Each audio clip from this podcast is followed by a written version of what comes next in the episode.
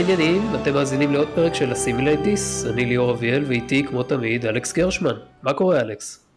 מה העניינים ליאור? שבנו אחרי הפוגה של מספר שבועות לתיקון עצמי ו- והכרה במציאות. כן, היינו במעין hiatus כזה ארוך מכל מיני סיבות, אבל חזרנו ואנחנו ממשיכים כרגיל. אז אה, בואו נתחיל בסיכום חדשות שהצטברו לא מעט מהן בתקופה האחרונה. אבא. המרעישה ביותר מביניהן היא ההכרזה על Strange New Worlds, הסדרה החדשה שמתוכננת ותהיה מבוססת על מסעות האנטרפרייז בתקופה של קפטן כריסטופר פייק שלמי שלא זוכר קדם לקירק ולצידו היו בעיקר ספוק ו-Number 1, הקצינה הראשונה ובכולם נתקלנו בפיילוט, בפרק הפיילוט The Cage שעל הפרק הזה אנחנו uh, נדבר בתוכנית היום, פרק הפיילוט של TOS פייק והצוות שלו הם הופיעו גם מעבר לפרק The Menagerie, הפרק הכפול The Menagerie ב-TOS, אז uh, פייק uh, והצוות שלו הופיעו גם, ופה אני מרשה לעצמי סוג של ספוילר לדיסקאברי, בעונה השנייה של דיסקאברי, ששם הם לקחו חלק משמעותי בעלילה, וכאן אני מתאר לעצמי גם מהנקודה הזאת הולכים לפתח את העלילה של Strange New Worlds. חוץ מהאור הירוק העקרוני לסדרה, אין עדיין שום מידע מהותי, אין תאריך יציאה, לא התחילו עדיין הצילומים, לא יודע אפילו אם התחילו לכתוב את הפרקים, רק uh, ידוע על פי מה שעקיבא גולדסמן המפיק אמר בריאיון לוורייטי, שהסדרה תהיה יותר אפיזודית, פחות uh, סריאלית הכוונה, שכל פרק יהיה יותר, uh, כן, יהיה יותר closed loop. אפשר רק לקוות. אני לא יודע כמה זה מבשר כרגע, כי זאת הצהרה די פרפרה, אבל לפחות זה משהו. כן. באופן כללי, שוב מדובר ב-prequel, אז המקסימום שאני מבחינתי יכול לקוות לו זה פרקים מעניינים כשלעצמם, עם מסר ברור וקוהרנטי, ועלילה שלא מסתובבת סביב הזנב של עצמה, עם פואנטה שקשה מאוד למצוא, כמו שהיה בפיקארד לפעמים. לא רק זה, ליאור, אל תשכח אבל שזה פריקוול עם, עם סוף ידוע מראש. אלא אם כן, אתה יודע, הם שוב פעם ישברו את ה-continuity באיזה תירוץ עלוב. אמ, אבל אה, אתה יודע, זה, זה גם כן סיפור שיש לו, אני לא יודע לגבי התחלה, כי לא יודע כמה, כמה זה יהיה קשור למה שראינו בדיסקאברי, ואמצע והסוף יהיה, אני מניח, אתה יודע, The Cage. אני מאמין שהסדרה הזאת לא תהיה קשורה לדיסקאברי, לא מבחינה סגנונית וגם לא מבחינה תמטית, גם בגלל ההפרדה שקורית בין העונה השנייה והשלישית של דיסקאברי, וגם בגלל אה, שהסדרה הזאת נוצרה מלכתחילה בגלל שזה משהו שקהל מאוד ספציפי של טרק מצפה לו, וכנראה קהל שהוא טיפ טיפה שונה, זאת אומרת כן יש בו חתך גדול של המעריצים של דיסקאברי, אבל גם הסדרה הזאת מנסה לקרוץ למעריצים שאמרו בחייאת בואו תחזירו לנו קצת מהפורמט הישן. למה הם עוד פעם עושים את זה פריקוול בגלל שפשוט אנשים מאוד אה, העריכו את הדמות של אה, את המשחק של אה, אנסון מאונט בתור פייק וכנראה גם את אה, למגינת לבך את אית'ן פק בתור ספוק ו, ואת אה, ריבקה רומיין בתור Number 1. זה לא למגינת ליבי אני מאוד אוהב את ריבקה רומיין. לא התכוונתי לאית'ן פק. הוא, הוא, לא, הוא לא מי יודע מה אה, הרשים אותי, אבל מצד שני, בהתחשב בדברים שצצו בדיסקאברי, אני, אני אה, מוכן לסלוח לו. אני חושב שהוא היה, אתה יודע, כאילו, כבר לא אכפת לי, היה כל כך הרבה, טוב, לא היו כל כך הרבה ספוקים ש, שראינו, כן, היה אותו ואת uh, זכרי קווינטו וזה, אבל כאילו, בשלב זה שראיתי את אית'ן פק כבר לא כל כך היה אכפת לי, זאת אומרת, אמרתי, אוקיי, עוד ספוק, זה יכול היה, יכול היה להיות הפקת חובבים באותה מידה. אתה מבין? כמו שראיתי כל מיני הפקות חובבים, כל מיני Star Trek Continues וכאלה, שכאילו חלקם לא רעות מבחינה... מבחינת המסרים ואפילו ההפקה, אבל אתה יודע, השחקן לא יהיה אותו שחקן, וזה חלק ממה, ש... ממה שהביא את הדמות למסך, אז כאילו, די, למה להמשיך כאילו beating around the bush, לא יודע איך לקרוא לזה, לא משנה, בכל מקרה... זה חמור הרבה יותר בטלוויזיה, אבל כן. אני מצפה, בוא נגיד שכרגע אני מצפה לסדרה הזאת יותר ממה שאני מצפה ל... אני יודע שיכול להיות יותר גרוע, יהיה לנו יותר גרוע, יהיה לנו את uh, הסדרה של סקשן uh, 31, שלדעתי זה יהיה, זה יהיה באסה. זה חלק מהמגמת מגזור הטרק של קורסמן. של דיסקאברי, אבל שאולי תהיה העונה האחרונה, אבל אבל נראה, אני יודע.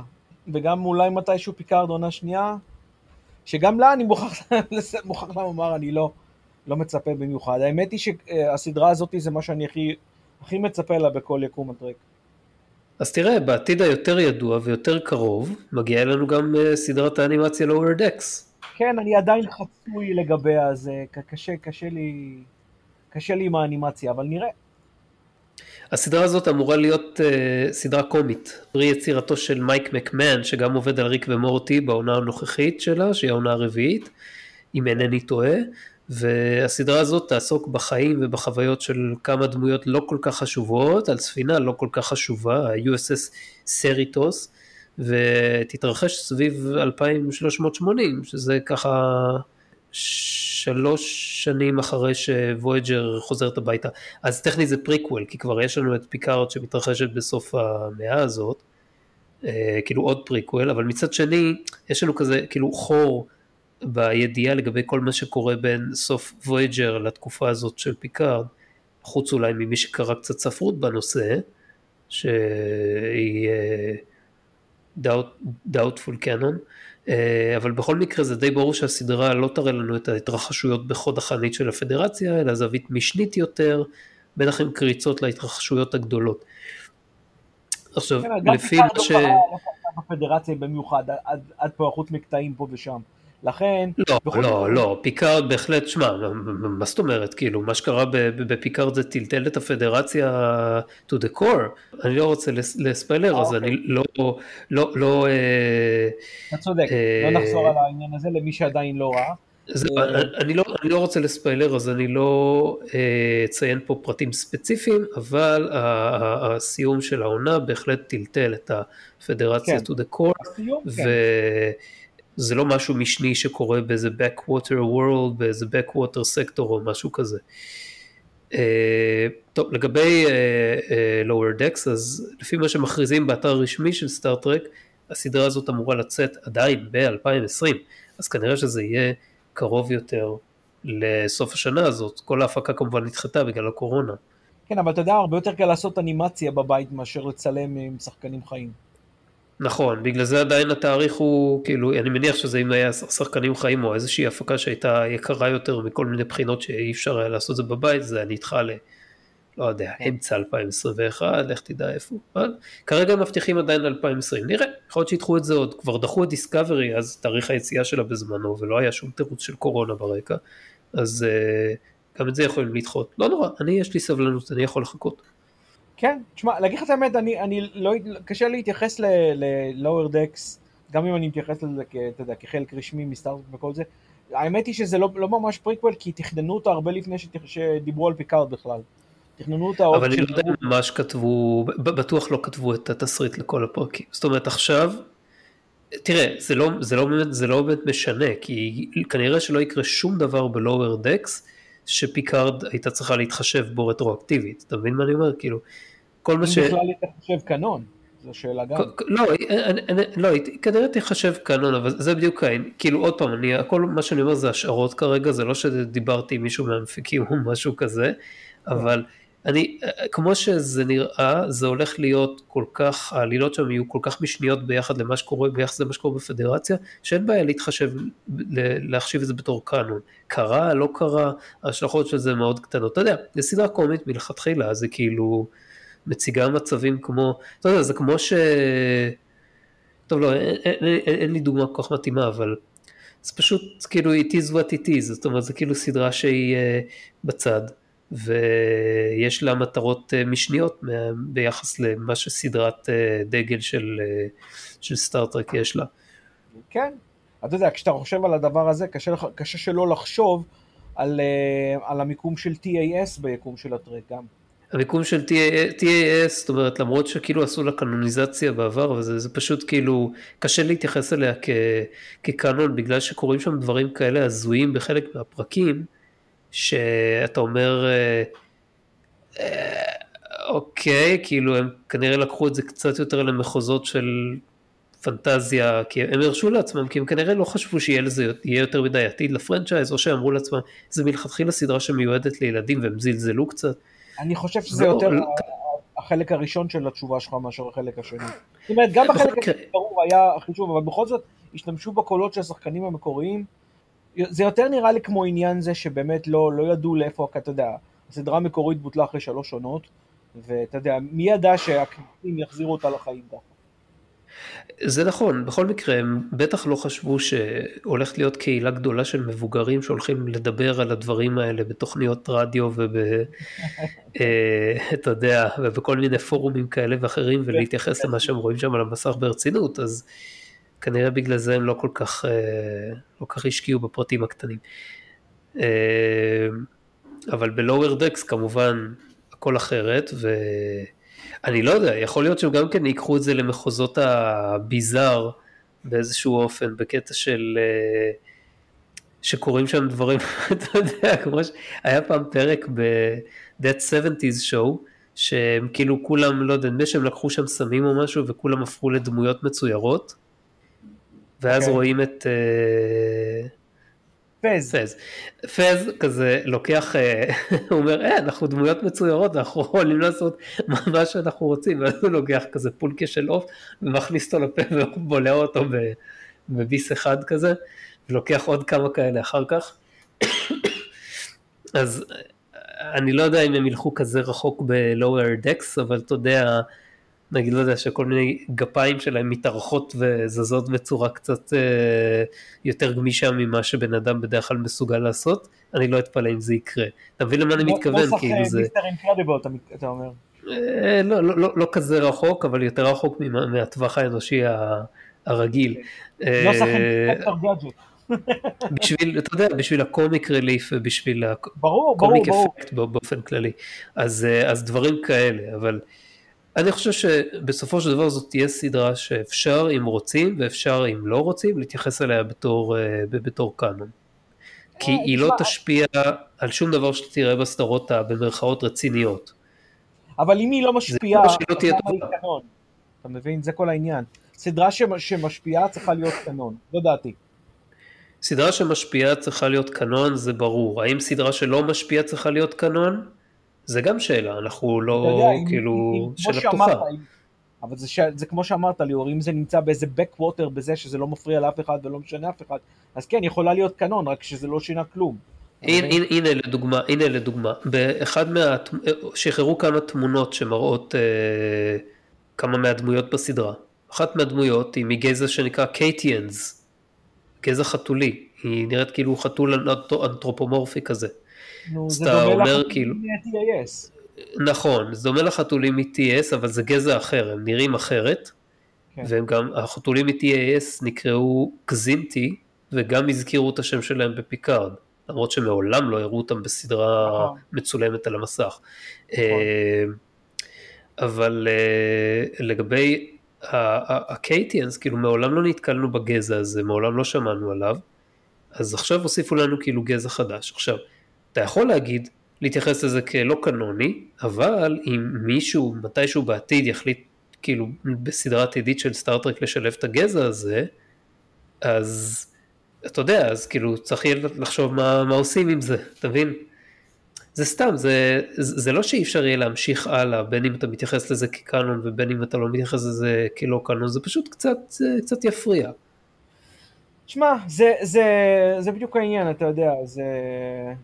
קשה לדעת איך אפשר לתפוס את הדבר הזה עד שלא ראינו גם כן. לי אישית זה יפה, כי אני מעדיף שגם בפרקים שהם לא, לא מתרחשים בשיא, בשיא ההתרחשות, השיא חוד החנית, כמו שאמרתי קודם, אז שהם יהיו in world והם יהיו כאילו נאמנים לאומן, ואם הם מייצרים, לעולם המקורי, ואם הם מייצרים משהו חדש, אז שהמשהו הזה יירשם בדברי הימים של, של, ה, של הפרנצ'ייז, ויכול להיות שלא ישתמשו בזה לעולם, יכול להיות שלא נראה יותר קייטיאנס על המסך, אבל כאילו באופן רשמי הם יהיו קיימים, כאילו... ובגלל כן, זה חשוב שגם לא יעשו מזה חוכה ואיתלולה, אתה מבין מה אני אומר? אבל זה בדיוק העניין, אתה מבין, זה, זה, זה הנקודה עם הסדרה הזאת, כי אתה יכול להסתכל על, קודם כל שני דברים, uh, אתה יכול להסתכל על זה בצורה הזאת שאתה רואה את הסגנון של ה... האנימציה שהם משתמשים בה, שללא ספק נראית קומית, נראית תחילה.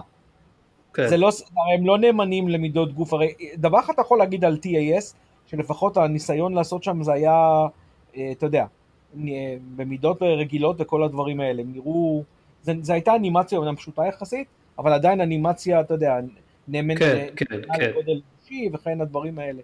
אז, אה, אז ברגע שאתה עושה את זה כבר ככה, אתה כבר שם את עצמך במצב שזה, אם אתה נחשב קומי, כמה אתה כבר יכול להיות, כמה אתה כבר יכול להיות, אתה יודע, לנאמן לקו הישר, הדרמטי, הסטנדרטי. אני מבין מה שאתה אומר, ויש משקל לדברים שלך בקטע שזה כאילו, יכול להיות שאם אני, אם אחרי שאני אראה את זה אני אצטרך להתייחס לזה כלא קאנון כדי להמשיך הלאה. בסדר, אם זה מה שצריך יהיה לעשות אז אני אעשה את זה. Okay. לא אוקיי. חשוב. בקיצור, כאילו, מוקדם מדי לדעת. אה, עם הזמן בטח נקבל הרבה יותר גם טריילרים, נקבל גם יותר, אה, יותר חומר על הסדרה ויהיה לנו יותר, אה, יותר על מה לדבר. אוקיי. כן. אז חוץ משני, משתי ההכרזות האלה על Strange New Worlds ועל Lower Decks, למרות הקורונה וההשלכות שלה, מתוכננים גם כמה אירועי טרק לסוף השנה הזאת. כנס אחד בדורטמונד בגרמניה באוקטובר, עוד כנס בלונדון בנובמבר, וכנס בלאס וגאס בדצמבר, כאילו, כאילו כלום, כאילו מדובר על שנה רגילה. אה, חוץ מזה ש... תדע מה יהיה. כן, חוץ מזה שדחקו כמובן את, ה, את, ה, אה, את התאריכים המסורתיים של הכנסים. לא כל כך ברור לי עם המצב הנוכחי איך הם, איך הם יעשו את זה, אבל כנראה שהם מקווים שם בהפקה שה... ההגבלות על טיסות והתקהלויות הצטמצמו, וגם הקאדר של המשתתפים נראה צנוע, עם דגש על הקאסט של וויג'ר ועוד כמה אורחים פחות מפורסמים. למשל בכנס ב, ב, בלונדון, לא יודע, ראיתי כמה, כמה, כמה אנשים שבכלל, כאילו נגיד מישהו ששיחק איזה, מישהו ששיחקה איזה דמות פעם ב-TOS, ולא יודע, עוד אחת ששיחקה נראה לי ב... ב, ב, ב, בסרט מ-2009, וכאילו, מי אתם? מי שמע עליכם? אוקיי. אה, אז מי שיבוא, יבוא בעיקר בשביל ה cast של TOS, שזה לא רע. סליחה, לא של TOS, אה, ה cast של, אה, של וויג'ר, סליחה. כן, זה גם מעניין, אני שמח לראות אותם. קייט מולגרו וכולם, בעצם כולם. נדמה לי שכולם יהיו שם. חוץ מגרט וונג, הבנתי. גרט וונג לא, הוא יהיה שם, הוא מופיע ב... שמעתי כן. שהוא עסוק בכל מיני בעיות לאחרונה, אבל... לא יודע, לא שמעתי משהו כזה. אגב, שמעת את הפודקאסט שלהם? שלו ושל רוברט דנקן מקניל? לא, רציתי, רציתי, אבל לא יצא לשמוע. אתה, יצא לך לשמוע? שמעתי את הפרק הראשון מתוך שניים שהם עשו על ה Caretaker, שזה הפרק הפיילוט של, אה, של וויג'ר.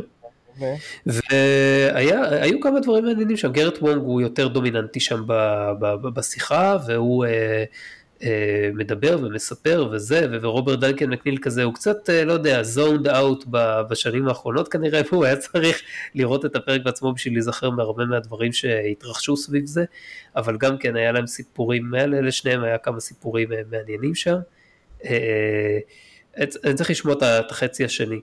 אם הוא מספר שם משהו לגבי למה הדמות שלו לא הייתה ניק לוקרנו, באופן מלא ולמה הלכו על תום פריס שם בשביל, ה, בשביל הדמות שלו, אז זה כנראה בחצי השני של הטו פארטר הזה. אני אשמח אה, לשמוע מה, זה, אה, על זה, אוקיי. זה מאוד תראה, הסיבה הרסמית של מה שאני הבנתי זה פשוט בגלל שכאילו לא הייתה להם את הזכויות מה... תסריטאי מ-TNG, מהפרק של TNG להשתמש בשם, אני לא יודע איך זה יכול להיות, כאילו זה נראה לי כאילו פרמונט. איך זה יכול להיות כל הדברים האלה שייכים לאולפן? כן, אני לא יודע, יכול להיות שיש להם איזשהו הסכם עם איגוד התסריטאים, שאתה יודע... כמו אה, תירוצים בעלמא, אבל בסדר. כי אה, באמת שכאילו לא הייתה, אלא אם כן, אלא אם כן הייתה איזושהי בעיה עקרונית בדמות שלו שרצו להיפטר ממנה. זה נראה לי לא יותר... כאילו, הוא היה הרבה יותר לוחמני. אה, אה, לא, לא נראה לי שכאילו, הרי הוא היה בפינל קולוני הזה איזה שנה, שנתיים, שלוש, לא יודע כמה שנים הוא היה שם, אז שום דבר ש... זאת אומרת, היה אפשר להסביר כל דבר, כל פער בין הדמות של ניק לוקרנו מ-The First Duty ב-TNG לבין הקרטייקר, הפיילוט של וויג'ר, בפער הזה שחלף, כאילו כל, כל אה, שינוי של האופי שלו, כי הוא לא היה, קודם כל לא ידענו עליו יותר מדי מ-The First Duty, חוץ ממה שראינו בפרק. הוא ו... היה דמות הרבה יותר מרשימה לטעמי מפרס. אה, אה, יכול להיות, אבל אתה יכול, בכל מקרה אתה יכול להגיד שהפינל קולוני, ה-time spent, כאילו ריכך אותו, מיתן אותו, שינה אותו. או שבר אותו. והיית יכול, היית יכול לאכול את זה. כאילו זה לא היה נראה לך מוזר. נכון, אה, אבל השאלה כמה, אתה יודע, ההצטרפות שלו למקיא וכל הדברים האלה, זה גם... אה, הוא לא הצטרף למקיא. לא, לא קרנו. אה, אה, פריס, אה, אוקיי. כן. חשבתי שאתה מדבר על לא קרנו מישהו. אני, לא, אז אתה יודע מה, אבל זה יכול להיות הגיוני גם שהוא היה מצטרף למקיא. אתה יודע, עם ה... אבל איך, הוא כאילו נכנס, הוא נכנס לכלא, כאילו, די אחרי, כאילו, מה שהוא עשה שם. אני לא זוכר אם הוא הלך לכלא, או, אה, או שהוא פשוט שוחרר היה אפשר. היה אפשר להגיד שהוא נגיד, היה אפשר להגיד שהוא נניח, אה, לא יודע, מעבר לזה שהוא הודח כמובן מהאקדמיה, שהוא אה, גם... אבל הוא לא אה, הלך לכלא, ליאור, אני כמעט בטוח שהוא לא היה בכלא. הוא פשוט הודח מהאקדמיה. אז, אז, אז, אז הדיחו אותו, אז יכול להיות ש... אז כאילו, טוב, היה פער ניכר בין הדמות שלו. כן. לבין הדמות של, אה, לבין הדמות של פרס, כי פרס כאילו היה לו ניסיון בתור פיילוט. אתה מבין? כן. אז היה צריך להסביר את אבל זה גם איכשהו. לוקרנו היה לו ניסיון בתור פיילוט, ב... הרי בכל, הרי מה- כל זה, זה היה בגלל ה- התמרון החללי שהם עשו שם. כן, אבל זה, זה לא מספיק, כאילו, הוא אפילו לא היה אנסן, הוא לא סיים אפילו אה, את, האקדמיה. אז אה, כן, אבל הוא לא הלך לכלא, זה הוא יכול לקרוא, מה, מישהו שלא סיים קורס טיס יכול להתהדר בתואר טייס? אה, אתה יודע, אתה לא חייב ללכת להיות טייס של הצי, הוא יכול היה להטיס דברים אחרים. אבל הוא היה, הוא למד זה רק במסגרת הצי, ולא היה לו זמן אחר. הוא נכון, היה אבל בכלא. הוא כבר עשה את ה... הוא כבר, הוא כבר הגיע הרי לשיא היכולת שלו ב... כקדט. זה היה הרי השנה האחרונה לפני שהם סיימו, הוא כבר עשה את כל ה... למד את כל מה שהיה צריך ללמוד. אה, וכשהוא השתחרר לא, לא. לא, זה לא, זה, זה לא מסתדר. אה, ג'יינווי לא, היה- לא הייתה לוקחת אותו סתם בתור cadet שאפילו לא סיים את האקדמיה. זה היה בסדר, לזה- רק אומר לגבי לוקרנו, אפשר היה להגיד שהוא המשיך לעשות, אתה יודע, freighter run, זה כל מיני דברים כאלה. היה אפשר, היה אפשר להלבין אותו איכשהו, והיה אפשר להגיד שהוא כאילו, נתנו לו עוד צ'אנס באקדמיה, ואז הוא סיים, וכל זה וזה וזה, למרות. שלא היה כל זה כך הרבה זמן. וקלישאי, שנתנו לו עוד כן. סיכון וכל זה. אז לא יודע, יכול להיות שבגלל כל הסיבות האלה, ובגלל שרצו דמות אחרת, אז אמרו, זה מספיק קרוב, אבל זה כאילו, זה קרוב אבל לא מספיק קרוב, נעשה דמות חדשה. טוב, לא משנה, כאילו יכול להיות שנדבר קצת על זה בפרקים הבאים, אם אתה תשמע עוד את, אה, את הפודקאסט שלהם, אני מדבר על אה, The Delta Flyer, The Delta Flyers של אה, גרד וונג ורוברט דנקן מקניל. אה, כל פרק הם מדברים על, אה, הם מנתחים פרקים שהם עשו אה, בוויג'ר לפי הסדר הכרונולוגי. אוקיי, בואו נעבור אנחנו לדיון שלנו היום. היום אנחנו נדבר על הפרק, פרק הפיילוט של TOS, שאין בלתו, פרק uh, The Cage. אני רוצה להגיד שזה הפרק שהתחיל את הכל, אבל כמו שאתם בטח יודעים, הפיילוט הזה לא שודר בטלוויזיה לפני 1988, וזה דווקא היה הפיילוט השני, Where No Man has gone before, שבו העולם פגש לראשונה באנטרפרייז ובצוות שלה. אבל היי, זה היה הפרק שצולם ראשון, וזה האב טיפוס לכל הסדרה המקורית, והרבה מאבני הבניין של סטארטרק מופיעות כאן, אז, אז הפרק הזה ראוי לכל תשומת הלב שאפשר לתת לו. כמובן שנציין שחלקים גדולים ממנו הופיעו בפרק The Menagerie. כן. שפיתח פחות או יותר את ה... נתן כבר את, ה... את ההיסטוריה מבחינת זה ש... שפייק היה קפטן ה... טוב, לא הראשון, אבל זה שקדם לקרק. כן. אז למרות שאני מתאר לעצמי שהרוב יודעים מה מתרחש ב-The אני אתמצת את הפרק, כי הוא די ארוך ומורכב, גם ביחס לכל פרק של TOS, זה יוצא יותר משעה נדמה לי, ה run time שלו. אז ככה, חברי צוות האנטרפרייז נמצאים במשימה למושבת וגה, כשהם מקבלים אות מצוקה מטלוס 4, שמסתבר שנשלח לפני 18 שנה. הם מגיעים לכוכב הלכת ומגלים ניצולים מה-SS קולומביה, ספינת uh, סקר שעבדה לפני פרק הזמן הזה בערך.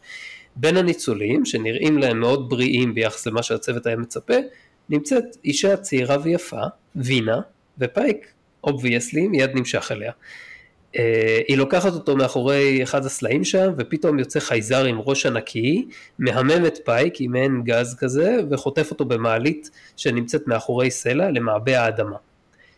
והניצולים והיישוב המאולתר שלהם שהצוות מצא שם נעלמים כלא היו. וצוות האנטרפרייז מבין שזאת הייתה אשליה ומנסה לפרוץ ולהציל את הקפטן אבל בלי הצלחה. בינתיים למטה פייק מתעורר לבד בתא סגור בזכוכית אטומה או מחוסמת ומגלה שבתאים הסמוכים יש כל מיני חייזרים אחרים. הוא מבין שזה מעין גן חיות חייזרי כזה.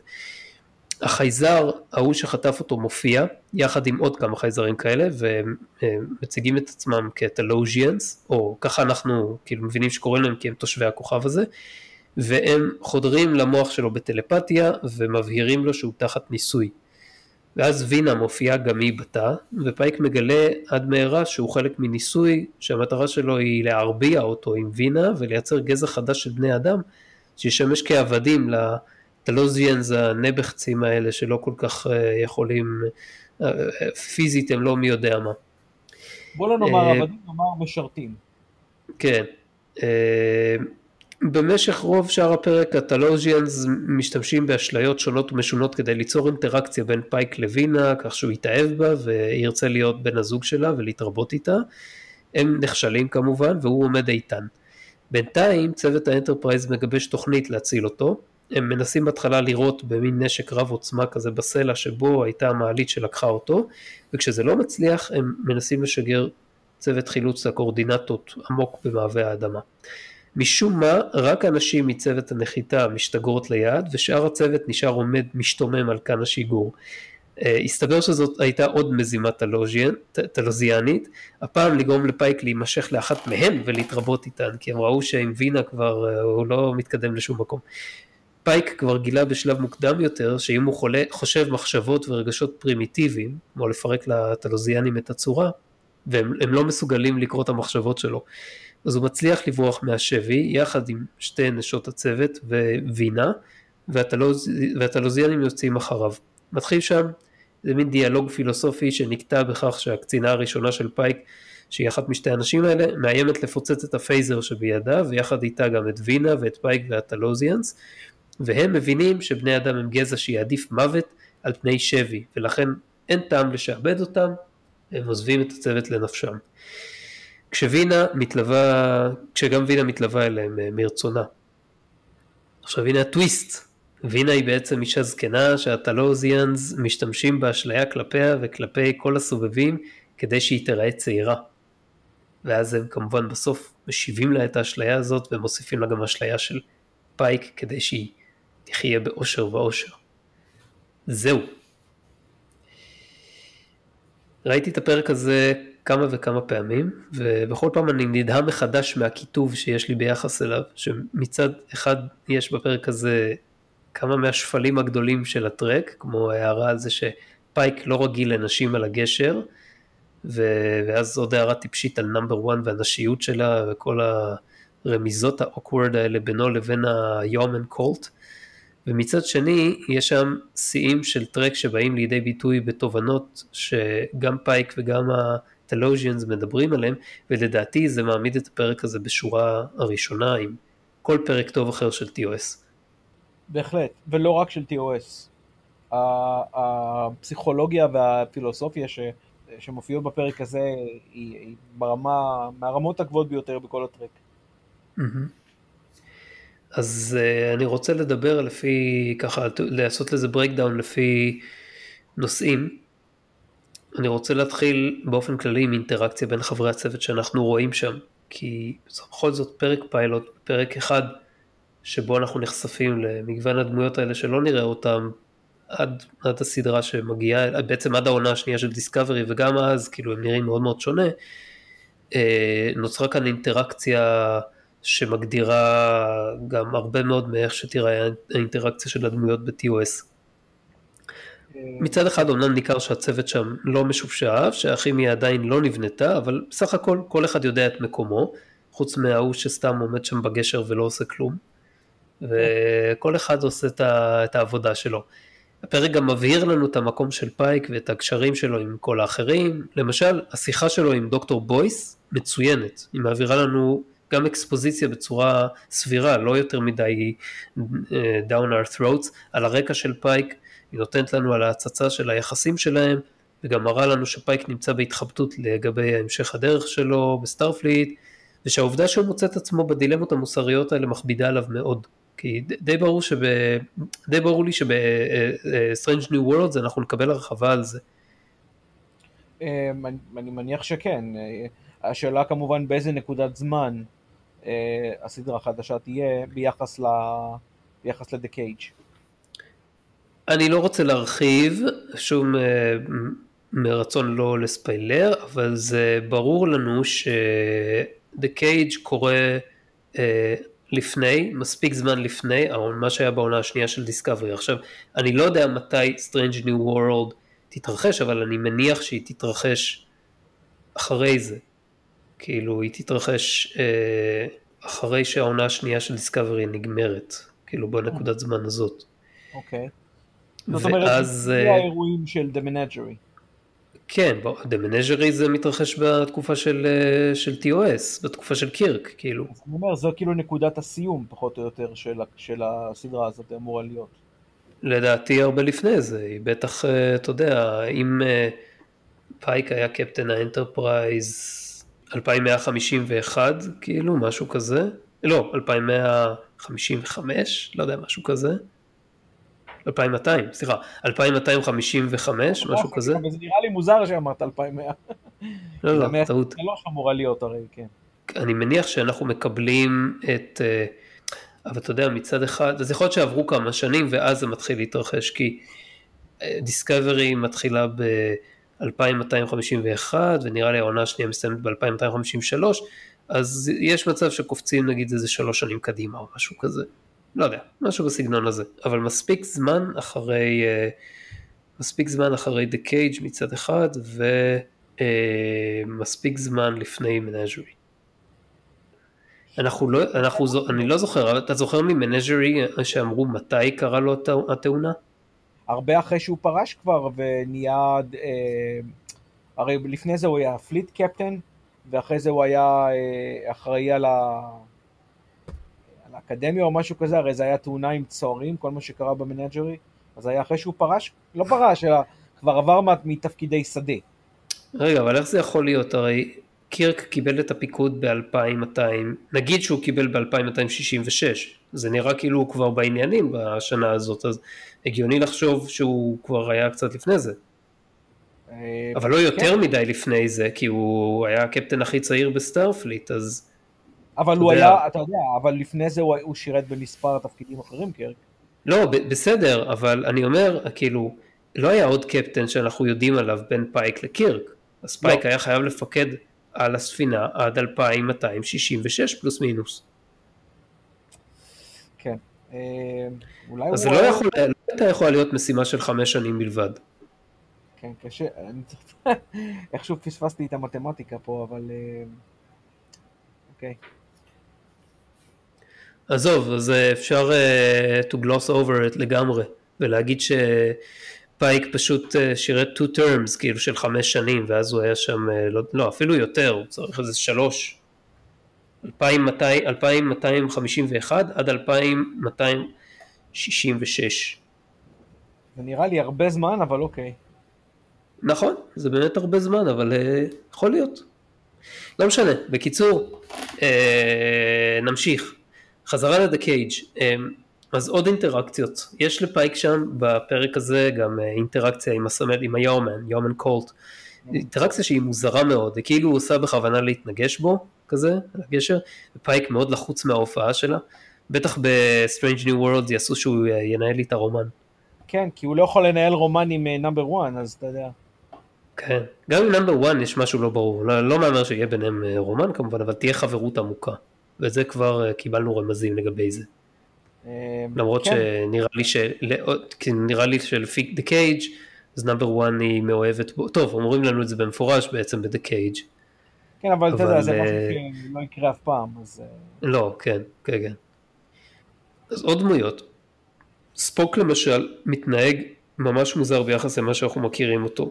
זה עוד לא, זה כמובן הדמות שלו לא... לא מפותחת. לא פותחה עדיין, כן. כן. הוא, זה לא רק החיוך והצליעה שלו בקטע שהם יורדים לכוכב, הוא לא מדבר שקול כמו וולקני. מדבר לא, כזה קצת... Uh, כן.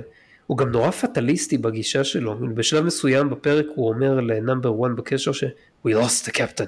איך הוא יודע? כאילו, למה הוא קופץ למסקנה הזאת? למה לא להגיד לה, uh, Enterprise, הקפטן נחטף, הוא נמצא כרגע ב- בידי גורמים לא ידועים, כנראה נלקח למתקן תת קרקעי כלשהו. שלחי תגבורת ונשק חזק יותר, הפייזרים שלנו לא מצליחים לפרוץ פנימה.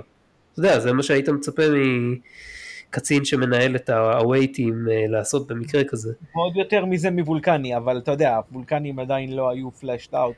לא, לא משנה, גם, גם, גם מקצין אנושי שהוא כאילו, שהוא לא מאבד את העשתונות במקרה כזה, היית מצפה לדבר כזה. כן. נגיד הייתי מצפה לזה מרייקר. בהחלט, בדיוק כמו שבאתי להגיד. גם אה, מקירה, נגיד. כן, כן, כן, בהחלט.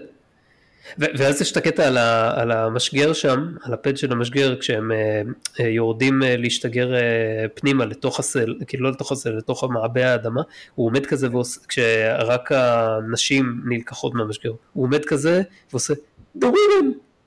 כמו איזה קייבמן. טוב, שהוא לא אמר כזה, הגנו על אנשים, הגנו על הרחם המהלך. קיצר, טוב שהם עיצבו את הדמות שלו ב-TOS לבסוף כמו שהם עיצבו ולא השאירו אותו ככה כי הוא היה מאוד בוסרי והאמת לא כל כך מעניין, כאילו לא כמו דמות שהייתי רוצה להתחבר אליה. אני רוצה? להאמין ש... כן, אני רוצה להאמין של... אה, אה, היה, מעבר לעניין של ההצדעה הוולקנית ושל ה-nerve pinch, אני רוצה להאמין שהיה לו מקום יותר גדול בעיצוב הדמות, אינפוט, באופן אישי. היה לו אינפוט. כן, אינפוט יותר גדול, כן. אני מסכים, אה, אני חושב שזה גם היה, וגם שאל תשכח שהם עוד לא ידעו איך יהיה, ה- איך תהיה ההכנסה של חייזר אה, ב, ל, ל, לצוות הראשי, איך זה יתקבל, במיוחד שיש לו, אתה יודע, אוזניים אה, חדות, וזה, אתה יודע, מזכיר כל מיני אלמנטים שטניים, אתה יודע, הרי זה היה מחשבה אצל הרשת, הם דאגו מזה. כן, אז אה, כן. אתה יודע, כששרצרו את זה והכניסו את ספוק, אל תשכח שגם ספוק עבר מטמורפוזה ברמת הפיק, התפקיד שלו. כי הרי די ברור שב"דה קייג' אנחנו מדברים על הקצינה הראשונה שלו זה אונה, או נאמבר 1. כן, וספוק הוא קצין המדע, בלבד. כן, או אולי קצין שלישי, אתה יודע. אה, כמו שדאטה נגיד ב Next Gen. כן. אבל ב, ב, כשאנחנו רואים את, את קירק עם... הקצין השני, מה זה? הקצין השני, לא הקצין השלישי. לא, קצין שלישי מבחינת ד, ד, הדרג הפיקודי, זאת אומרת אם הראשון זה אוקיי. הקצין זה Number 1, אז זה הקצין השלישי ברמת הפיקוד, כמו דאטה. כן, אה, אבל, ו- וכשאנחנו רואים כבר את Where No Man has gone before, זה די ברור, למרות שזה לא, לא מדובר רשמית, לא נאמר רשמית שהוא ה Number 1 של קירק, אבל זה די ברור שהוא השני בפועל, בפיקוד. כן, טוב, אבל גם יש לזה, זאת אומרת, אתה לגמרי יכול להבין את זה, כי עברו עשר שנים, אז הוא גם מתקדם, ב, גם מתקדם ב, בדרגה שלו, וגם מתקדם ב, בתפקיד. זה הכל נכון, אבל אל תשכח שמבחינת הפיילוט שנעשה, הם נעשו מאוד מאוד קרובים אחד לשני. אז המטמורפוזה כן. שהוא עבר בכתיבה מהתפקיד הראשוני שלו, זה, שזה מה שאתה ציינת, שהוא דמות אחרת. אתה מבין? הוא דמות אחרת ולא רק ממה שהצופה. כן, בסדר, אבל בגלל, בגלל, בגלל הפער בין השנים, אז אין לך שום בעיה לקבל את זה. לא, אין לי בעיה לקבל את זה. יותר, אני מעיר על זה, אני מעיר על זה ברמת ה, ברמה התסריטאית וה, ובניית הדמות. ובניית הדמות נעשתה כן. מאוד מאוד קרוב אחד לשני. עזוב מה שאנחנו רואים בתור כן. הצופים. מה שאנחנו רואים על, על איך שזה נעשה. למה החליטו לעשות את השינוי הזה? זו השאלה פה, אתה מבין? לזה אני מתכוון. כנראה שהרגישו שהדמות שלו לא, לא מספיק עמוקה, או שהוא, יכול להיות שהוא ביקש גם כן, אין לי מושג, כאילו, לא, אני אגיד לך, הסיבה העיקרית זה שהעיפו את נאמבר 1. הרי בפיילוטים כן. בסדר, אבל למה לא הביאו, למה לא הביאו מישהו אחר במקומה? למה הקפיצו אותו למעלה? כי כנראה שזה היה הרבה יותר מעניין, הם חשבו ש... אה, בשביל אולי לחסוך, לא יודע, אולי הם רצו לחסוך בעלות, אה, ואמרו אם הוא כבר קיים, עשו כבר את הדמות הזה עם האיפור, עם האוזניים, עם כל זה, בואו נשתמש בו. למרות שזה גם היה הימור מבחינת הרשת השמרנית של אז, שחייזר, למרות שהוא חצי חייזר, יהיה, יהיה הקצין השני. הקצין הראשון, סליחה, אבל השני בפיקוד. כן, לאחר, אה, לאחרי הקפטן. אז אה, בעיניי זו נקודה מאוד מעניינת שהרבה פעמים אה, אנשים אה, אה, מתעלמים ממנה, הם רק מתייחסים לעובדה שהעיפו את, אה, את, את, את נאמבר 1 כי לא רצו אישה בדרגה פיקודית. אבל כן, אבל במקום להשתמש בקצין אחר, הם החליטו לה- להשאיר את ספוק ולהשתמש בו. כי כנראה הדמות הייתה מעניינת מהמם. מספיק בגלל שהוא היה חייזר, אבל להעניק לו, אבל אתה יודע, וזה אולי גם הסיבה שמעולם אה, לא אמרו שהוא, אתה יודע, נאמבר 1, כן? לא אמרו שהוא הקצין הראשון, אם אני לא טועה, לא אמרו את זה בפועל. אלא זה רק היה, אתה יודע, מעין, אה, אה, מעין ההבנה שזה, שזה באמת התפקיד שלו, כי התפקיד הרשמי שלו תמיד היה קצין מדע. כן. אה, אז אתה יודע... זהו, זה דווקא היה נקוד, נקודה מאוד מאוד טובה, שהסדרה רואה במישהו שהוא סייאנס uh, אוריינטד, יכול, יכולות פיקודיות ויכולות להיות, uh, להיות הקצין הראשון באופן סימלס, כאילו, בלי שמישהו ידבר על זה אפילו. כן, אבל, אבל זה קצת פוגע בהפרדה של, ה, של המחלקות שלהם, כי הרי אנחנו יודעים שמחלקות... נכון, בסופו, ש, בסופו של דבר, נכון, בסופו של דבר כשעשו את זה ב-TNG אז, אז הפרידו את זה וחשבו על זה יותר, יותר לעומק, אבל הסדרה הייתה כבר במקום אחר בשלב זה. ה franchise כאילו במקום אחר. זה נכון, אבל הם עדיין, תשמע, גם ב-TOS יש לך מחלקות. הם הרי הגיעו עם מחלקות לזה שהאדום, אתה יודע, זה אבטחה ו engineering, הכחול זה רפואה ומדעים, וצהוב או, או ירוק לפעמים אצל קירק, זה פיקוד. נכון, אתה, אתה, אתה צודק, אבל או שזה עדיין לא היה hard coded אצלהם מבחינת ההפקה והם זרמו היו גמישים לכאן ולכאן, או שכאילו ב-Starfleet יש לך להניח שבאותה תקופה זה לא היה, לא היה כזה חריג. או ש-TOS יוצא דופן, צריך לחשוב על זה גם. כך או כך, כן, כך או כך לא, לא אומרים לנו משהו אחר, אז אנחנו נאלצים להניח שזה המצב. טוב, בכל מקרה, בואו בוא נדבר קצת על העלילה עצמה. כן.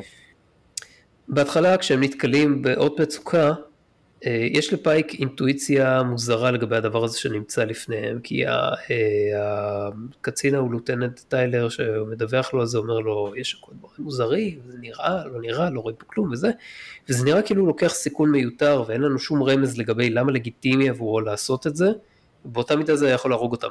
אבל אני מניח שהיה חשוב לרודנברי להראות תחושה של תעוזה ואומץ, שבעתיד הביטוי שלהם בעתיד, כלומר ב-TOS ועל הביטוי שלה כמובן יהיה קיים, אבל הוא יהיה מורכב יותר, ולא כזה וופ, קופצים ראש כמו קאובויים, אתה מבין? זה פחות או יותר הגישה של אה, פייק פה. אבל שוב, זה פיילוט, אז כאילו, נוח יחסית לאכול את זה. בכל מקרה, אחרי כל מיני קשקושים וכו', אז הם מגיעים למסקנה שיש משם אות רדיו ישן, וכאילו, מה זה מתפלאים לגבי זה? כאילו, אותות רדיו זה משהו כל כך רחוק מההיסטוריה של כדור הארץ, שזה זה כאילו חוקרים היום היו מגלים איזה מסר מהעבר חקוק על לוחות חימר. כן, משהו. והיו מתפלאים, זה אולד קליי טאבלט, כאילו, אז uh, כאילו גלי רדיו זה, זה דבר שקיים בדיפולט ביקום, כמעט כל גוף שמימי לדעתי מגודל של שמש ומעלה, אולי אפילו פחות, פולט גם קרינה באורכי גל של הרדיו. אבל אולי זה מפתיע אותם כי הם לא מצפים לזה מספינות ומתקני תקשורת על, uh, על כוכבי לכת, זה פשוט, איך שהוא אמר את זה, זה היה נשמע כאילו, כאילו אף אחד לא נתקל בגלי רדיו איזה מאה שנה. כן. אבל אולי זה לא היה גלי רדיו באופן כללי, אלא גלי רדיו, אתה יודע, שבאו מה... מה-SS קולומביה. כן. שאגב, למה זה אה, SS? גם שאלה טובה. כי זה סתם spaceship ולא אה, זה לא חלק מהפדרציה.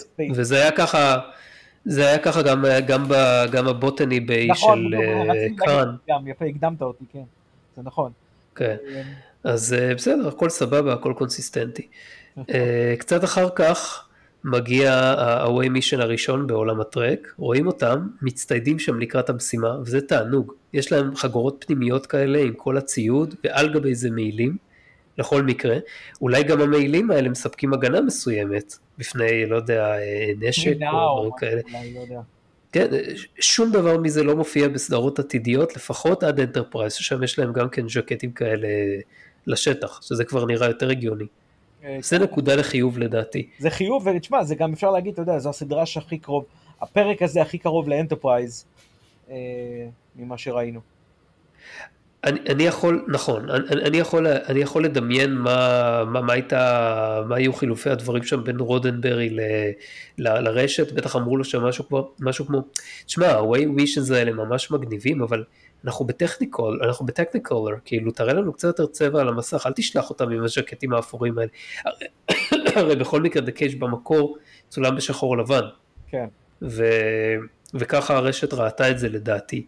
אז, אה, אז כש, כשהם עברו, ל, כשהם עברו ל, לצלם את TOS פרופר אה, וצילמו אותה כבר בצבע, אז הם רצו להבליט את הצבע, ואז אם כולם הסתובבו עם ז'קטים אפורים על ה... על ה אה, על, על המסך, אז גם זה יהיה פחות בולט ויפה, וגם אה, יהיה קשה להבדיל בין התפקידים של אנשי הצוות שם. צריך להסתכל להם שם על, ה... על השרוולים או משהו כזה כדי לראות את הצבע. יש בזה משהו. למרות שאתה יודע, באמת המעילים שלהם אפורים גם ככה, אתה יכול להסתכל ב... על, על, על גבי המדים המעילים שלהם אפורים. אז... כן, זה, זה, זה מה שאני אומר, ובגלל זה כאילו קשה לצופה לה, לה, להגיד, אוקיי, מי זה, מי, מי, מי המנהל, מי הקפטן, מה, מה כל אחד עושה. אבל גם אם זה היה ירוק או משהו כזה, זה עדיין בשחור לבן. אז... אה, כן. לא, אבל אחרי, אחרי זה כשהם, אה, כשהם צילמו, את ה, צילמו את הסדרה ולא רק את הפיילוט, אז ההפקה כבר ראתה באיזה פרופס ואיזה תלבושות הם משתמשים, ואמרו תכניסו קצת יותר צבע. זה מה שאני חושד שקרה. כן, אבל לא, אז לא בכלל, קיצר. צריך לעשות מעילים בצבעים אחרים, אתה יודע, עצם זה שלא עשו את זה, כשבדיעבד אתה חושב על זה, זה קצת חבל, כי באמת... אה, יותר, יותר מדי כסף, זה עוד כסף, זה עוד כסף ל... לייצר מעילים כאלה בשביל ה... ועוד במידות של הזה, וכבר היה להם את המדים. כן. אה, קיצר, אז ה-away mission מתנהלת סטנדרטית, חוץ מזה שספוק צולע ומחייך. כולם נעים בזהירות, ולשם שינוי גם אף אחד מהמשלחת לא מת על הטיקט הדרמטי, כמו שקורה במגוון אה, פרקי TOS. יש גם את, יש את הקטע עם הפרחים המזמזמים האלה שהם מגלים בהתחלה, אבל אין לזה closure, זה כאילו לא מתקשר לשום דבר בפרק, זה כאילו שם סתם לצורך הפגנת strangeness של כוכב לכת חייזרי. כן, זה, זה, זה היה טכניקה ו- ידועה, אתה יודע, ליצור איזושהי אווירה של, לא יודע אם לקרוא לזה קריפינס, אבל אתה יודע, ללא ספק אירינס. כן, ו- ואז הם מגיעים, ואז הם מגיעים לצוות שתקוע שם, ומתחיל המפגש ביניהם, כן. שמסתיים בחטיפת פייק ובהיעלמות של אנשי הצוות התקועים של הקולומביה, שבעצם מעולם לא היו שם. עכשיו, זאת עוד דוגמה טובה לארכיטיפ של מפגשים אה, ראשונים של צוותי האנטרפרייזים, במרכאות אני אומר, תושבי כוכב לכת זר, ו- וזה, ובדרך כלל מסתירים משהו שמתגלה בהמשך.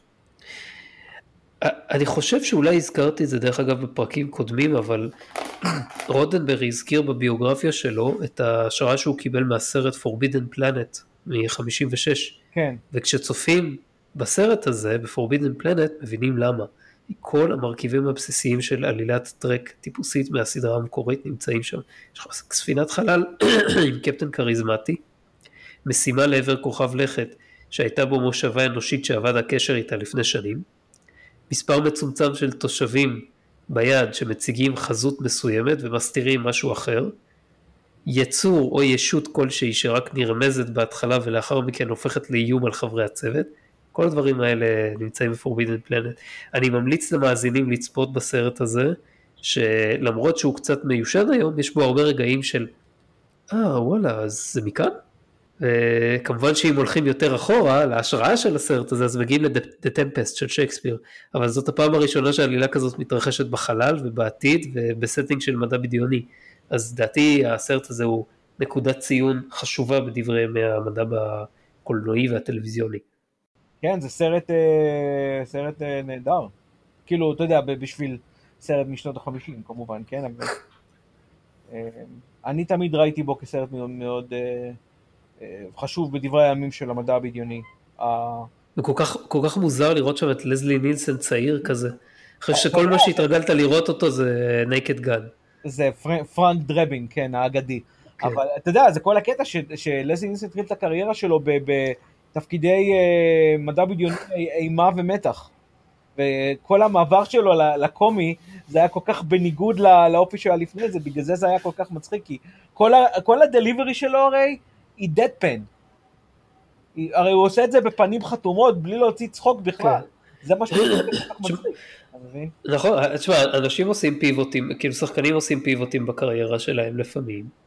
תראה את ארנולד שוורצנגר, מי יכול לדמיין שהוא יהפוך למושל קליפורניה? אמ, כן, אבל אתה יודע, פה אנחנו מדברים על הקריירה הקולנועית עצמה, הנקודה היא שהדליברי שלו, שכל כך רציני ובפנים חתומות, היא מבוססת על, על כל התפקידים שהוא בנה את עצמו בזמנו עליהם, ולכן הוא עשה את זה באופן טבעי, ולכן ההומור הוא כל כך מצחיק אצל לזי ניסה בגלל שהוא בא, אתה יודע, בצורה הכי רצינית. וכל הדברים כן. המגוחכים שקורים לו נעשים בפנים חתומות והוא, והוא אה, אתה יודע, הוא, אה, זה, זה, אני פשוט חושב על זה. שאני, אה, זה הוא, היה, הוא היה שחקן נהדר לזה נילסון. כן. בכל מקרה הוא בולט מאוד לטובה בסרט הזה והוא עושה עבודה טובה ביצירה של הטיפוס שכאילו אתה מסתכל עליו ואתה אומר אוקיי זה מקרין מאוד על כאילו על מה שקורה בסטארטרק זה פשוט קשה מאוד להתעלם מזה אחרי שרואים את הסרט הזה. טוב, חזרה לפרק שלפנינו. אז במקביל פייק מנסה להבין מה, מה קורה לו שם, ב, אה, אחרי שלקחו אותו, ומה ה-Talosians עושים לו, ואז הצוות של האנטרפרייז מתכנס תחת Number 1 ומחליט על דרך פעולה. שזו אחת מהסצנות הטרקיות והטובות בפרק הזה, שהפורמט שלה והמסר שהיא מעבירה, שזה תהליך קבלת החלטות מסודר ולוגי, תוך שילוב של נתונים ומינימום תחושות בטן, הוא אחד המסרים הבולטים בטרק. מהסדרה המקורית ועד עידן הדור הבא. כן, כן, אני מסכים. יש אמנם כמה משפטים שהם אומרים שם, במיוחד אה, ספוק, למשל מאיפה הם יודעים איך ה-Talosians נראים, הם הרי לא ראו אותם, הם רק כאילו, אה, רק כאילו לקחו את, אה, את, אה, את פייק והם לא, לא היו באותו אזור כשהם לקחו את פייק, כאילו הווייטים. אז מאיפה הם יודעים איך ה-Talosians נראים? הם מראים שרטוטים שלהם של המסך, אז, על המסך, אז ככה אנחנו יודעים איך הם, איך הם, שהם יודעים איך הם נראו.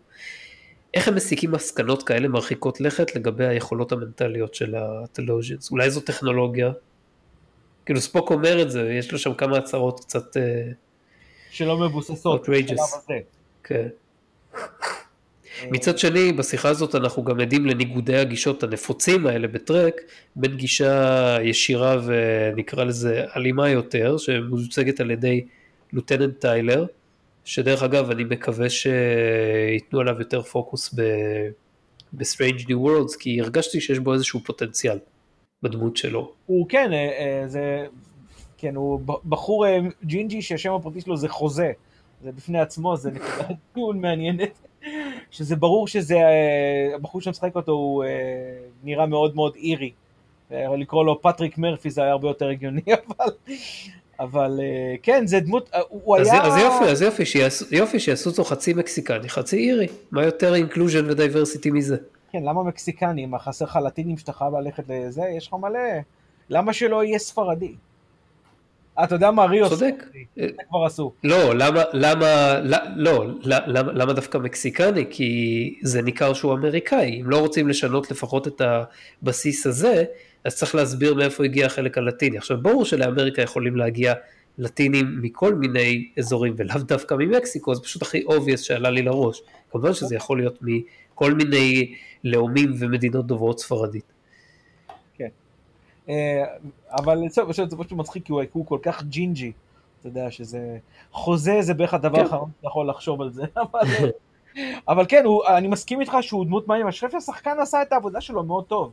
אה, אה, הוא עשה, הוא התבלט, זה ניכר שהשחקן הזה רצה, רצה לבלוט, כאילו רצה to shine, כאילו יותר מ... הוא רצה חוזה, בדרך כלל. חבל שזה לא, לא הצליח לו כל כך. Uh, בקיצור, יש, יש ניגוד uh, גישה, כאילו בין הגישה שלו לבין הגישה השקולה יותר של ספוק, שבסופו של דבר נאמבר 1 נוטה לבחור בה, כן. בצורה של uh, כלי נשק חזק יותר שישוגר לפני השטח ויעשה בו שימוש כדי לחדור את הסלע בלי לגרום לנזק פוטנציאלי לפייק. סך הכל בעיניי מדובר בסצנה סופר הגיונית ומציאותית וזה היה ממש תענוג לראות את זה כי ב-TOS לפעמים הדברים האלה מה זה חסרים? לי כשאני רואה פרק של TOS ואני רואה שהם לפעמים הם, הם חותכים יותר מדי מהר למסקנה או יותר מדי אה, אתה יודע באימפולסיביות מה שב-TNG הם, אה, הם ממש לא עושים. ב-TNG כאילו הם הפכו את זה לאומנות בקטע של לשבת ב-observation lounge ולעשות שם אה, ישיבה ולהחליט וכל אחד אומר את האינפוט שלו. כן. אז uh, ב-TOS זה היה חסר לי קצת וב-The Cage זה כאילו כן עשו את זה מאוד מאוד יפה. אני מסכים. Uh, אחר כך הפרק ממשיך לקטעים הקצת יותר נמרחים שלו, של האשליות של אה, פייק ווינה.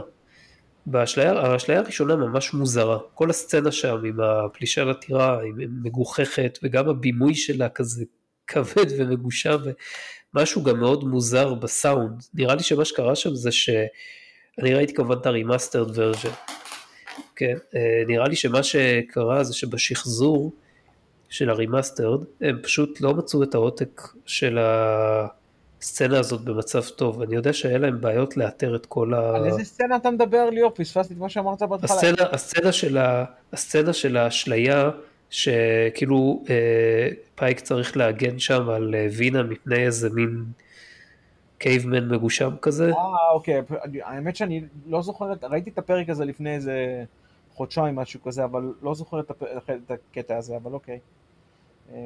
אז אה, תשמע, זה, זה, זה היה, כאילו אתה, אתה שומע שמשהו לא אחיד בסאונד שם ולא קשור למה שקורה לפני ואחרי, ולדעתי זה, וגם הסצנה עצמה נראית מגורענת יותר, נראה לי שפשוט לא, לא מצאו עותק טוב של הפילם אה, המקורי כדי לעשות לו remastered, אז הם אה, נאלצו להסתפק באיזשהו, בעותק שעשו אז ב-88. אה, גם המשחק, כאילו זה לא קשור, אבל גם המשחק של השחקנית שמשחקת את וינה, סוזן אוליבר, הוא בסצנה הזאת פשוט בדיחה, כאילו.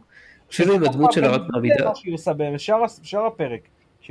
בדיוק, ואנחנו מבינים את זה, כי אחר כך כשהם מדברים בתא שלו, בתא של פרק היא מדברת בצורה טבעית יותר, וזה היה אחד החלקים שהכי הרשים אותי בפרק. כאילו, אה, בסצנה אחר כך שמדברים, ופתאום מפסיקה להעמיד פנים ומתחילה לדבר בטבעיות ולספר לו על הטלוז'יאנס. אז אתה כזה, וואו, גם ההתנהגות שלה הייתה חלק מהאשליה. כן, זה, ושזה, אבל שזה בפני עצמו מאוד יפה, כי זה מראה על, ה, אה, על ההפרדה הזו בין הדמות שהם ניסו לעשות לבין הדמות שהיא באמת. כן. אה, טוב, פייק מבין אחר כך שה-Talosians מנסים להפוך אותו לחיית מעבדה ולהתרבות עם וינה, או עם אחת מנשות הצוות שלו, והוא לא מוכן לשתף פעולה, כאמור, אני מדלג פה קצת, כן, היו עוד שתי סצנות שם, סצנה אחת זה שהם יושבים בפיקניק הזה, שאחר כך אה, חלקים ממנה לקחו ל-The Menagerie. כן. וסצנה עוד אחת שבו, שבה וינה מחופשת ל-Orion slave girl ירוקה כזאת. כן. וכאילו מנסים לגרום לו אה, לרצות אותה פיזית. זה הכניס את ה lore של ה Orion slave girl. כן, כן, כן. כאילו מהבחינה הזאת הסצנה הזאת הייתה מאוד חשובה כדי לטבוע את ה... את המונח. כן. כן. אה, את האיקוניות.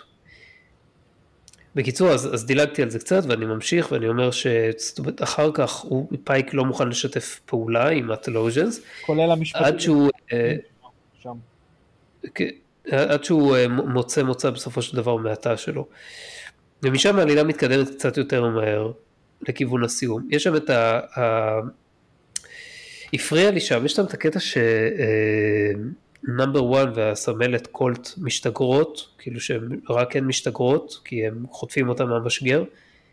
ואז איך שפייק פשוט פותח לה את הווסט ולוקח לשתיהן את ה phaser, וזה היה מהדוגמאות היותר חמורות של יחס מזלזל לנשים שראיתי ב-TOS.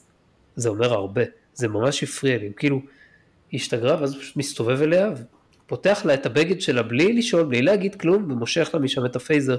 כאילו, אה, הוא לא מסוגל לדמיין מצב שהיא תדע מה לעשות עם ה phaser, וש... ו... וכאילו, ופשוט לוקח לה אותו.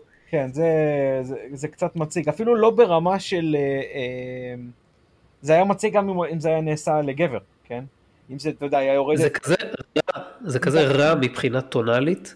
לא, אבל אני אומר, זה היה, זה היה לדעתי בעייתי, גם אם אתה יודע, היה משגר איזה מדען רופא, לא משנה, משהו, והוא היה לוקח ממנו את הפייזר ועושה את זה. זה היה מציג בעיניי באותה מידה. כי זה אומר שהוא לא סומך על, הפק, על הפקוד שלו.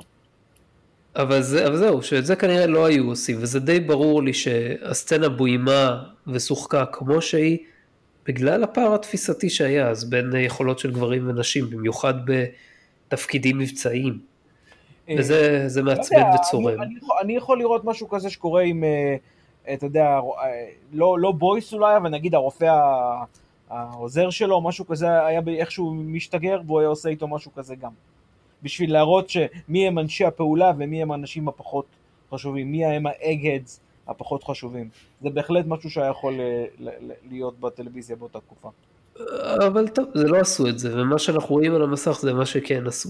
בסדר, אבל לכן אני אומר, נתתי דוגמה לאיך זה יכול לקרות גם. זה לא היה קורה עם איש אבטחה, כן? או אפילו עם קצין אחר, אבל זה היה קורה, יכול להיות עם מישהו כזה. אז מי שהיו פחות חשובים, כמובן אנשים מבחינתם מהבחינה הזאת, וגם, אתה יודע, במרכאות האקדמאים, או איך שתרצה לקרוא לזה. שמע, אחרי שפייק אמר בתחילת הפרק שהוא עדיין צריך להתרגל לרעיון של אישה על הגשר, עזוב, לא הרעיון של אישה בתור נאמר 1, אלא אישה על הגשר, כן.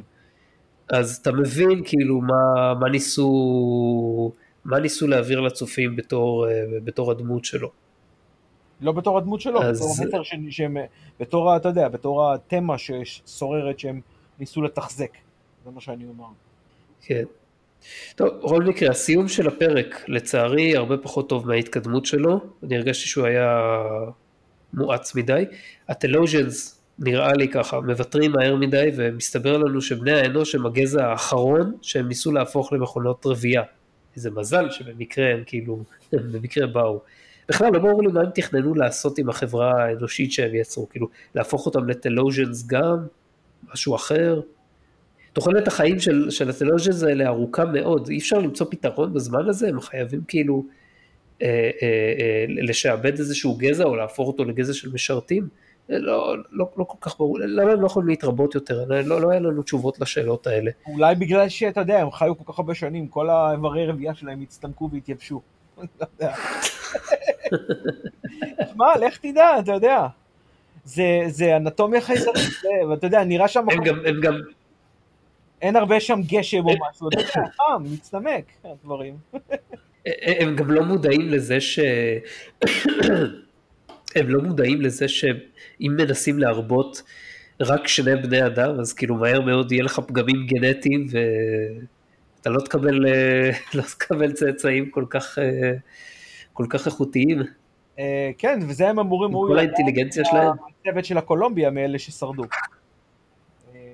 הצוות של, הקולומב... הצוות של הקולומביה הם פשוט מתו מזקנה, ממה ש... או מתו מ... לא יודע, משהו אחר. כן, אבל הם, הרי, אתה יודע, אם היו מנסים להרביע אותם, לא, הם חיפשו מישהו כמו פייק, הם חיפשו, הם חיפשו כן, מישהו שהוא. כאילו... אה, ספסימן. בדיוק, ספסימן. אז, אה, אז האלה של הקולומביה לא היו מספיק טובים להם, חוץ מווינה, אז אבל... אז אולי הם, הם לא ידעו מהם, מה, מהסיבה הזאת, הם לא ידעו ש... אתה יודע, אם אתה מרביע רק שניים, אה, אז אתה יודע, המטען הגנטי הוא מוגבל. יש פה בעיה, מה זאת אומרת, הם לא יודעים איך, אה, כאילו, איך גנטיקה עובדת? אולי בגנטיקה של גזעים אחרים שהם ניסו, אה, זה לא עובד ככה. יש גם משהו קצת פגום לדעתי במסר ש... שהם מנסים להעביר כאן, הם כאילו, כאילו, אני מתכוון מבחינת כיוון ההיגיון של הטלוז'נס, שהם הם אומרים שה... ה- כל- ה- כל הטוב הזה של, של גזע חדש, של גזע של משרתים, זה משהו שיגיע, צריך ספסימן מסוים, כאילו שהוא גנטית, מלכתחילה הוא טוב כבר בשביל זה. הם גם תולים, הם פשוט תולים הרבה יותר מדי בגנטיקה ביחס ל-nurture, כאילו nature versus nurture, אז הם מסכים. תולים יותר מדי ב-nature. וגם, אני חושב שזה גם כן משקף, אה, משקף גישה של שנות ה... לא, לא ספציפית של שנות ה-60, אבל עד שנות ה-60, ואולי גם קצת יותר מאוחר מזה, שתלתה הרבה מאוד באופיו של בן אדם, בביולוגי, ב, ב, כן, ב, ב, בביולוגיה שלו, ולמרות שהיו גם קולות אחרים, אז הם נראה לי היו פחות נפוצים ב... אתה יודע, או שהם פשוט. תלו תיאוריה אחת והחליטו ללכת איתה בתור התיאוריה השגויה. יכול להיות שזה גם היה איזשהו אה, אה, רעיון תת-הכרתי, או אולי לא תת-הכרתי, אבל שניסו לעשות אותו בצורה חצי סבלימינלית, אני אקרא לזה, שמה שהם ניסו לעשות זה רע, והתיאוריה שלהם היא שגויה, ולכן אה, זה לא, לא דבר חיובי. זה גם משהו שאתה. אנחנו מקבלים, אנחנו מקבלים את, חלק מהמסרים שאנחנו מקבלים פה זה שהטלוז'נס הם, אה, אה, התוכנית שלהם רעה כי מה שהם מנסים לעשות זה לשעבד את בני האדם בכוח, כאילו זה המסר הכי בולט בפרק הזה, זה, אתה יודע, וזה זה מסר גם על זה ש... כמו, אה, איך קוראים לזה, אה, I'm not an animal performing for its supper וכל מיני דברים כאלה. כן, זה, זה, זה מסר על זה שבני האדם יעדיפו למות מאשר להיות משועבדים. למרות שזה נראה לי שמסר, שזה מסר שיותר מהדהד אמריקה מכל דבר אחר, לא שבני אדם מעמים אחרים אוהבים להיות לא משועבדים, נכון. אבל זה... ההיסטוריה הוכיחה שזה לא נכון אגב. אה, כן, אה, לרוב, אה, אולי היו גם דוגמאות אחרות של עמים ששרדו תחת, תחת כיבוש, אבל אה, מן הסתם, אה, או תחת שיעבוד, אבל אתה יודע, אה, זה משהו שהוא מאוד חרוט, היצר להיות חזק מכל יצר אחר. אה, ולכן... אבל ספציפי, ספ, ספציפית זה כאילו מסר שהוא מאוד חרוט על דגלה של ארצות הברית. נכון, למרות שאף אחד לא ניסה לשעבד באמת את, אמר... את ארצות הברית, אז זה גם כן לא נכון היסטורית. הם מבחינתם ראו את עצמם משועבדים לבריטים, ולכן הם אה, התנתקו מהם. כן, זה, זה, גם, זה, זה, זה גם לא נכון היסטורית, זה כאן עניין של מיסוי וכל הדברים האלה וכל זה, אבל הם לא היו עבדים. כן? נכון, הם לא היו עבדים במובן, במובן שהאנשים השחורים שהם החזיקו היו עבדים, היו להם עבדים. לא כולם, וזה, אבל זה, וזה לא, הם גם לא היו סרמנטס, כן? הם, הם היו uh, מתיישבים שנמנע מהם... Uh... הם לא, הם, הם, לא, הם היו תלויים בקבוצה אחרת של אנשים מעבר לים, לגורל... עזוב, אנחנו גולשים כן, מפה נכון, לאמריקה, וזה כאילו... בוא, בוא, בוא, בוא, בוא, בוא, בוא נעצור, נעצור את זה פה. בכל מקרה, לגבי מסרים, הפרק הזה מפיק כמה מסרים טרקים טובים מאוד שמהדהדים גם בפרקים ובסדרות המשך. אני אתן כמה דוגמאות שבולטות שאני שמתי לב. אחד זה חקר מדעי של החלל, שאנחנו רואים כאילו בכל פינה בסדרה מן הסתם. בוודאי. במיוחד בסצנה שהזכרתי קודם. Uh, תעוזה, כאילו to venture the frontier. גם מבחינת זה שהספינה שועטת לתוך החלל וגם מבחינת זה ש... Uh, קפטן פייק הוא, הוא כאילו הטרייל בלייזר של הגישה הזאת בפרק. אה, קבלת החלטות הגיונית עם שיקולים במקום, שיקולים הגיוניים במקום שליפה מהמותן, כמו בניגוד לכל מיני סדרות וסרטי מדב או מדב לכאורה. פתרון מקורי שמבוסס על הסקת מסקנות של הקפטן לגבי זה שהם לא יכולים לקרוא אותו כשהוא חושב מחשבות פרימיטיביות.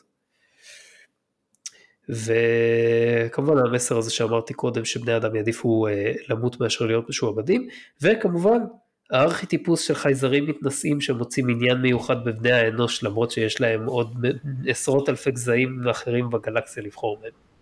כן, אבל אולי לא כל הגזעים הגיעו לשם, אתה יודע. בסופו של דבר זה... הגיעו כנראה מספיק, הגיעו כנראה מספיק גזעים אליהם ואיכשהו רק, רק בני האדם אה, היו מספיק אה, מעניינים כדי לנסות להתמקד בהם. כאילו הם אומרים בהתחלה שהוא, שפייק הוא אקסלנט ספסימן, איזה מזל היה להם. אמרתי את המילה ספסימן. מזל שהם לא נפלו על הפקלדס. זה היה, זה היה מוריד את המחקר שלהם ביגון שאולה, הייתי אומר, הדבר הזה. הם היו נופלים על הפקלדס, אז הם כנראה היו, אה, הם כנראה היו, אתה יודע, מוותרים עוד בהתחלה, לפני ה... לפני האשליות הראשונות. זה לא שווה, בוא נעשה את זה הכל בעצמנו. זה מה שהיו אומרים. כן, אה, כן תשמע, זה... אה, אתה יודע איך אומרים בסלנג שאני לא סובל אגב, אומרים איך אנחנו בני אדם מיוחדים. עם כן. עם הגימל והפסיק אחרי הדלת. הסלנג של המילניאלס. טוב, כמה נקודות קטנות לסיום, לא מאוד חשובות, אבל סתם כאלה שבלטו, הם, הם עדיין משתמשים בנייר, משום מה.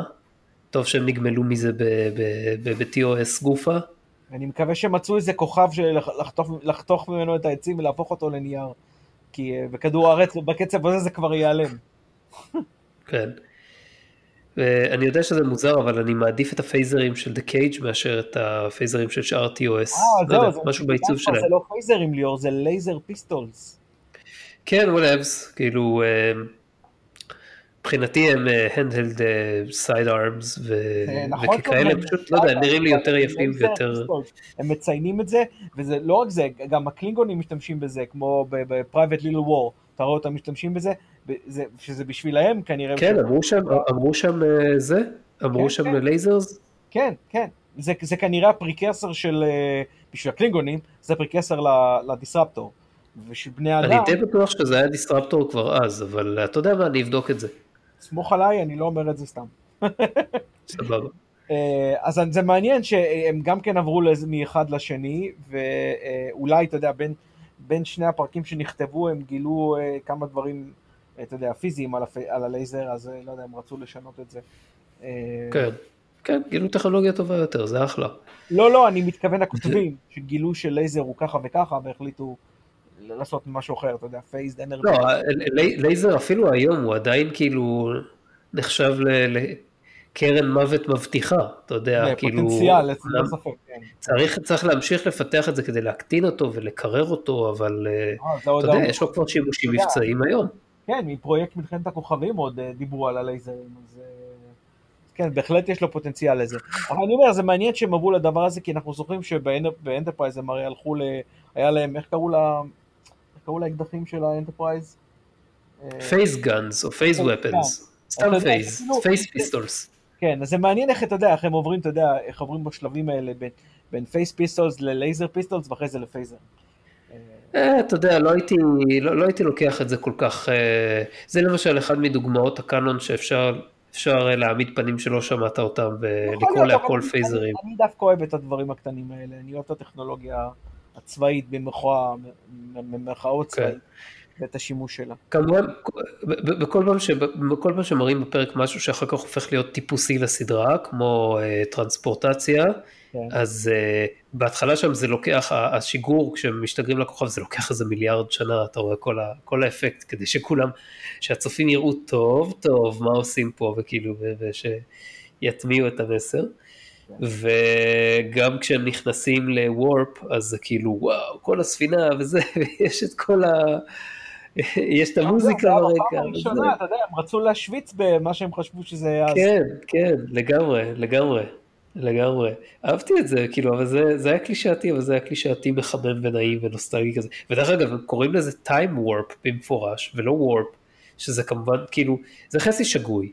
כי אתה יודע, אנחנו יודעים היום, אה, ואולי גם הפיזיקאים של אז ידעו, שכאילו, כן, שספייס טיים זה, זה, זה דבר אחיד.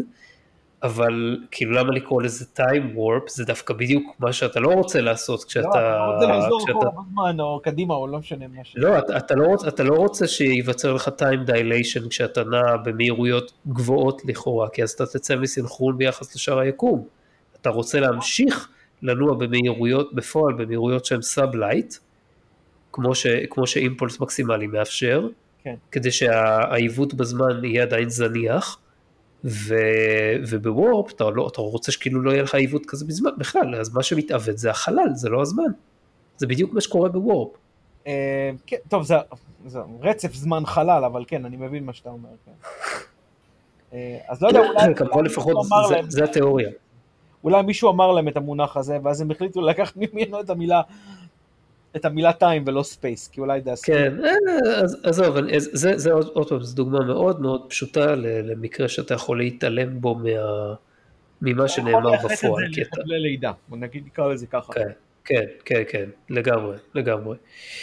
אהבתי גם שהם התייחסו, כשה Talosians אה, התחילו, לא יודע, להפעיל, לא זוכר בדיוק איך זה נעשה בפרק, אבל Talosians הפעילו שם איזשהו אה, משהו על ה... על האנטרפרייז שכאילו הם התחילו לקרוא את, ה, את כל ה data banks שלהם והכל ואז הם אה, כאילו נטרלו להם את ה main power ואז הם אמרו שהם צריכים לעבור, אה, ל... הם, הם, הם אמרו משהו כמו אם לא היה לנו את ה-batteries אז היינו מאבדים את ה-life support ואת ה-gravity. כאילו ואהבתי שהם התייחסו ל-gravity כי זה דבר שנלקח הרבה פעמים כמובן מאליו. נכון. אבל אם אין לך אם אין לך כאילו אה, איזשהו מקור כוח שדואג שיהיה לך מעבר לחמצן ומחזור אוויר ודברים כאלה, gravity, אז אתה לא יכול לתפקד בספינה הזאת. כן, זה, זה, זה כאילו, זה חלק מה-life support וזה חלק מאוד מאוד קריטי מה-life support שחשוב שימשיך לעבוד באופן בלתי תלוי. זה נכון. זה, אתה יודע, אחרי זה, זה, כמו שאמרת, זה נלקח מובן מאליו. כן, לא ברור מה עושה את הכבידה, לפחות בבבלון 5, אתה מבין שהסיבוב של התחנה גורם לכבידה. הם אמרו את זה הרי, זה כן, אבל זה לא, אבל יש שם בעיה אחרת, כי זה לא ש... כאילו, אם הסיבוב שלה היה מה שהיה גורם לכבידה, אז כל, ה... כל החיים היו צריכים להתרחש על הדופן הפנימית, וזה לא נראה ככה. זה נראה כאילו כל מה שקורה בפנים אה, קורה בסיפונים, כמו בספינה רגילה או בתחנת חלל שהיא, שאין בה כבידה. לא, אבל נקודה היא שזה לא... שמסתובב אה, מחולל את הכבידה, ואז הכבידה אז בסדר, אז זה, זה שטויות שלא קשורות לפיזיקה של היום, כי זה ככה, כבידה שמבוססת על סיבוב לא, לא עובדת ככה. בסדר, אבל לפחות הם נתנו איזשהו... היא, היא עובדת רק בתור גלגל כזה, כמו שאתה רואה ב, אה, ב, ב, בסרט אה, אודיסאה 2001, ששם באמת הכל מתרחש על החלק הפנימי של, ה, של הגלגל הזה. מגיעים בהתחלה. אז בבבילון זה יכול להסתובב, זה יכול להיות שמיניות באוויר, זה יכול להיות מה שאתה רוצה, אבל כל עוד החיים לא מתרחשים על החלק הפנימי, זה לא מעוגן במציאות. סבבה, אבל לפחות עדיין יש איזושהי התייחסות לזה. מה שאין בסטארט-טרק. כן, בסדר, אומרים לך שיש לך, לך כאילו כבידה מלאכותית שהיא מבוססת כנראה על מחולל גרביטונים, גילו את הגרביטון והתחילו לרתום אותו, והוא מה שמייצר את הכבידה בכל סיפון בנפרד. ובסדר, אני יכול להתחבר לזה, יכול להתחבר להסבר הזה. אבל הם לא אומרים את זה. זה עוד רחוק מאיתנו מאוד מאוד טכנולוגית והנדסית, אבל אני יכול... בסדר, אבל הם לא אומרים את זה, זה חבל שהם לא אומרים את זה, זה הנקודה. אני חושב שהם כן עושים לזה רפרנס כמה פעמים בסדרה, ובטח ב technical manual, אבל אה, זה נראה לי די ברור שזה עובד ככה. ורק, נדמה לי שרק בפעם הראשונה שראינו חוסר כבידה בסטאר-טרק זה היה ב-Undiscovered Country בספינה נכון. הקלינגונית, אבל, כן, אבל אז היה להם תקציב לזה. כן. טוב, זהו, הגענו לסוף התוכנית, מקווים שנהנתם. אה, אם כן, נשמח אם אה, תיתנו לנו לייק בדף הפייסבוק של Assimilate This, ונשמח גם אם תגיבו שם. אנחנו זמינים במרבית אפליקציות הפודקאסטים, לרבות ספוטיפיי, אפל פודקאסט, פודקאסט אדיקט ועוד. תודה שהייתם איתנו, תודה אלכס. תודה ליאור. ועד הפעם הבאה, ביי ביי. ביי ביי.